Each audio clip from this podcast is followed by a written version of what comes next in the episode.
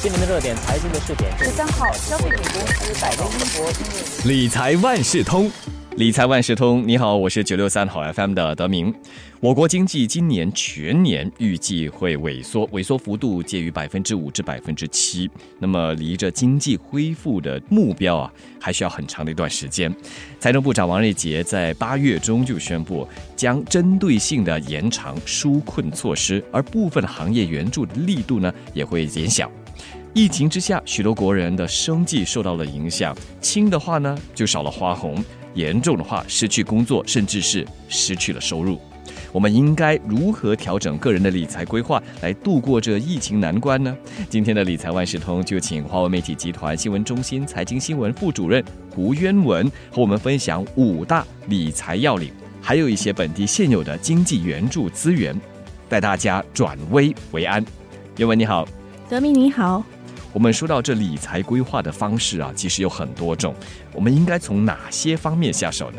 其实理财规划说到底哈，它就那几个元素，不论是经济好还是不好，都是要从那几个方面去下手的。那首先就是储蓄，接下来你的开销，还有债务，那最后还有投资。那其实还有一个，并非真正的所谓理财规划，啊但是其实这个东西。它是非常重要的，就是你要一直自我提升，因为只有自我提升了，你才能改变、改善你自己的收入。所以我们可以从这五点来谈一下。嗯，原文提到的这五点就是准备应急资金、控制开销、偿还债务、把握投资机会，还有刚刚提到的自我提升啊。可能你会问了，两者有什么关系？稍后叶文会给大家做进一步的解说。那么我们先从第一招开始讲解吧。你刚才提到这个应急资金呢，怎么解释？就好像我们不知道接下来会发生什么事情，这个情况好的时候呢，就可以做准备了。比如说，你每个月把百分之十的薪水，你一定要把它存入另外一个储蓄户头。为什么要另外一个呢？那就是避免说你把全部的那个薪水放在一个户头，然后你觉得哇好多啊，那我就慢慢花花花，对不对？你就会忘记你要存多少，真的需要的时候可能就不够用了。那这个放去另外一个储蓄户头。会非常有纪律性，然后呢，你也可以把这个户头 ATM 卡给它锁起来啦。平时的时候，就算想用呢，也是用不到，只有等到哇，真的不行了，你失业了，或者是。遇到冠病疫情这种经济危机，那你再把它拿出来用，最好就是暂时的把它忘了。对，那你要存多少呢？其实我觉得百分之十哈也是有一点少了，因为你每个月存百分之十，十个月才相当于存了一个月薪水的这个资金量，对不对？嗯。所以可以根据你个人的情况，比如说你刚刚开始准备这笔资金，那一上来是不是可以考虑放百分之二十甚至是三十啦？根据个人的财务能力，而且在不同的人生阶段，可能起步的人。薪水真的是低哈，对，百分之十或许还可以，因为来日方长嘛，储蓄的机会多的是。但是如果来到了中年或者是有家庭的话，那是另外一种计划了。嗯，所以你的目标呢，就是存大概等于六到十二个月薪水的储蓄。那万一你失业，你可能半年还是可以撑得下去了。对对，确实有一些理财专家那么建议哈。对，所以还有一个可以考虑的就是说，你要设它自动转账了。这样就很容易做到，不会说啊，这个月我好像很缺钱话，那我就不转了。又或者说，哎，这个月我不小心忘了转账。对啊，嗯，如果还有比如说上有老下有小，家里又有人可能得了一些疾病啊，那个时候就要另外拨出更多的资金啊。嗯，都是看个人情况。刚才余文提到啊，这个应急资金，如果平时存入累积的不够多的话。当真正碰到情况，像这次疫情当前呢，收入没了少了，那资金又不够的话，要怎么摆脱困境？目前呢，就是我们可以考虑政府机构啊，或者是社会服务机构，他们有提供的一些计划，比如说这个冠病疫情薪金补贴 （COVID-19 Support Grant），还有那个英勇基金，它也是有一些协助低收入家庭的计划，你就看看是不是从这方面可以拿到一些援助。我们就提到了这个应急基金，那备好了这个应急储蓄，就是为了应对我们收入受损嘛，还得继续支出每日的开销。那之前提到从开支方面可以进行理财规划，可以具体的给大家说说吗？如果这个时候你的应急储蓄确实是不够，然后可能申请到的援助它。不足以哈支持你平时的那个日常开销，那你这个时候你就应该检讨说我的开销是不是可以减少，嗯至少是这几个月这一年我要把它减到一个什么水平。也就是我们所说的节流了，对吗？，对对对，节流很简单，就是把你的开销分为哪些是必要的，哪些是不必要的。吃饭那就不要去餐馆喽，这没有办法，嗯那就尽量家里煮一些。交通呃，可能以前习惯搭那个私照车或德士，啊，现在就搭公共地铁了交通吧巴士多一点了嗯对，然后买东西真的要再多思考一下了嗯。它是必需品还是奢侈品？是你要的还是你想要的？对，就是你周末，比如说你外出，那你就去公园走走吧，就不要再去那个购物商场。购物商场看到东西，有时候又想去买。嗯，开车的朋友可能可以选择去一些停车费比较便宜，又或者是不需要停车费的地方。对，你要知道你自己的开销。我是相信大多数人，可能我问你，你每个月开销多少，没有什么概概念没有什么概念吧对？，那其实现在科技也是很发达，可以用科技帮你解决这个问题啦。我们手机上就可以下载很多手机应用，他们可以通过哈、你银行开销的那个信息，他会帮你整理出来说你这个月花了多少钱，然后大概哪些是花在什么方面对的。啊还有这样子的归类，对吗？对对在衣食住行方面，对衣食住行在娱乐，而且还会有一个每个月的总开销，还有就总支出和总收入。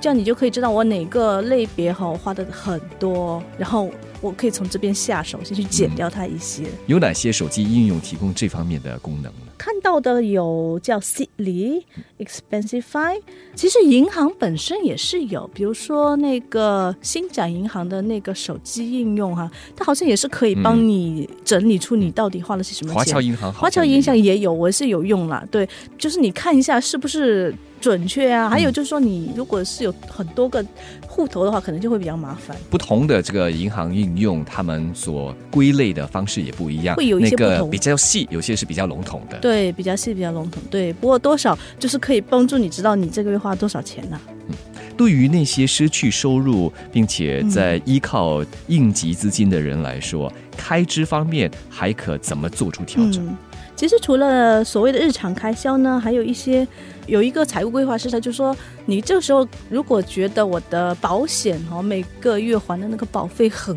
贵，那你其实探讨一下，你现在买的保险买的对吗？你是不是买了一些很贵的，比如说所谓的 IPL。就是投资连结保单，它本身是更多像一个投资的产品，但是那个保障的元素没有那么多。就真的要再考虑一下了。当然，有些保单你要终止的话，也是会亏损啦。另外就是个人的中长期计划另外一些中长期的计划，可能旅游很明显，那就至少这一两年就别去了吧。又或者是等开放了之后，边界之间的开放了之后，一些短期的或者是短路程的，嗯，有孩子要上学的话，是不是考虑本地大学呢？其实我最近也是听说有一些学生，他就原本已经被录取了，是可以去的，但是他也是想想那个钱的关系哈，他留在本地读书啦。嗯。除了日常开销，我们还要偿还的就是各种债务哈、有这信用卡啊、车贷啊、房贷等等的。偿还债务的时候，也有做事情要注意的，对吗？基本上，我们我们平时的债务，比如说信用卡和个人贷款，它是利率非常高的。如果你信用卡一个月没有还完的话，它哇，它滚的那个利息滚的是非常的快啦。首先你要先了解那个利息是多少，那个利息一年哈、超过百分之二十五，这样很快的。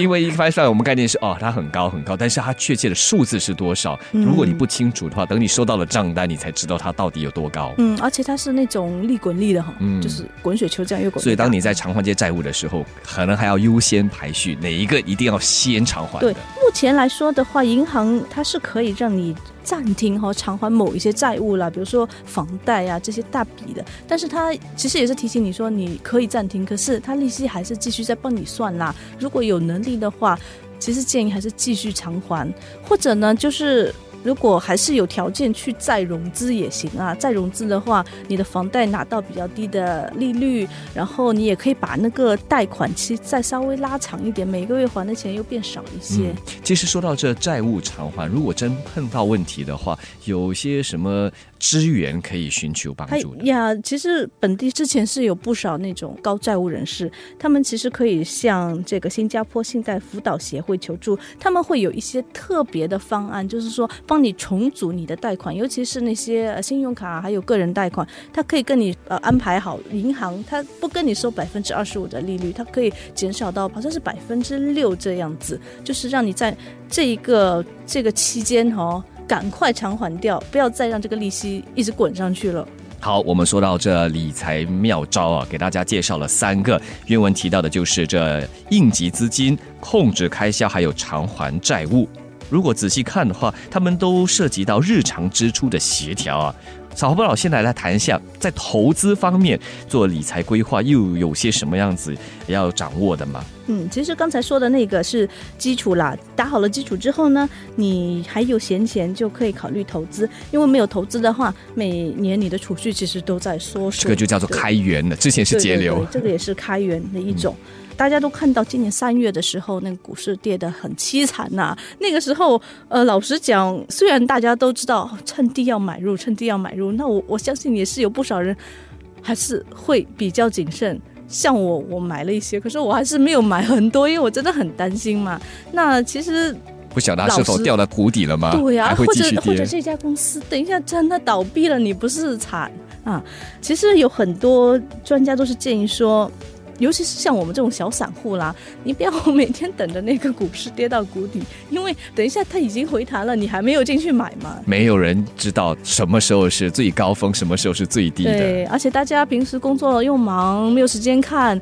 嗯，其实最简单的就是选择那些定期投资的计划了。每个月，比如说我定我放五百或者是一千块，我买。蓝筹股啊，或者是有一个专门他给你做了一个投资组合的，其实现在这方面的平台真的是特别多，都是应该可以考虑一下的。金融科技公司有，还有本地的银行，它也有这个服务，券商也有，选择是非常的多了。嗯，所以第四个妙招呢，就是在投资方面哈进行规划。第五招，刚才约文提到的是自我提升哦。来给大家解释这个理财规划和自我提升关系是什么样？怎么解释？这次疫情期间，大家都会发现整个就业市场它都改变了，因为有一些商业模式它是没有办法再继续下去了，有一些行业可能永久的就会受影响，那有一些人就会失去工作。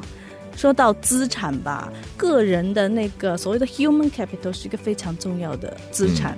它是让你赚取未来收入的那个资本嘛？嗯，从股票的角度来说，它是一个增值潜力股，因为你可以一直不断的让自己学习新的，给自己增值。其实也是政府一直在推动的，就是说大家要自我提升、自我转型啦。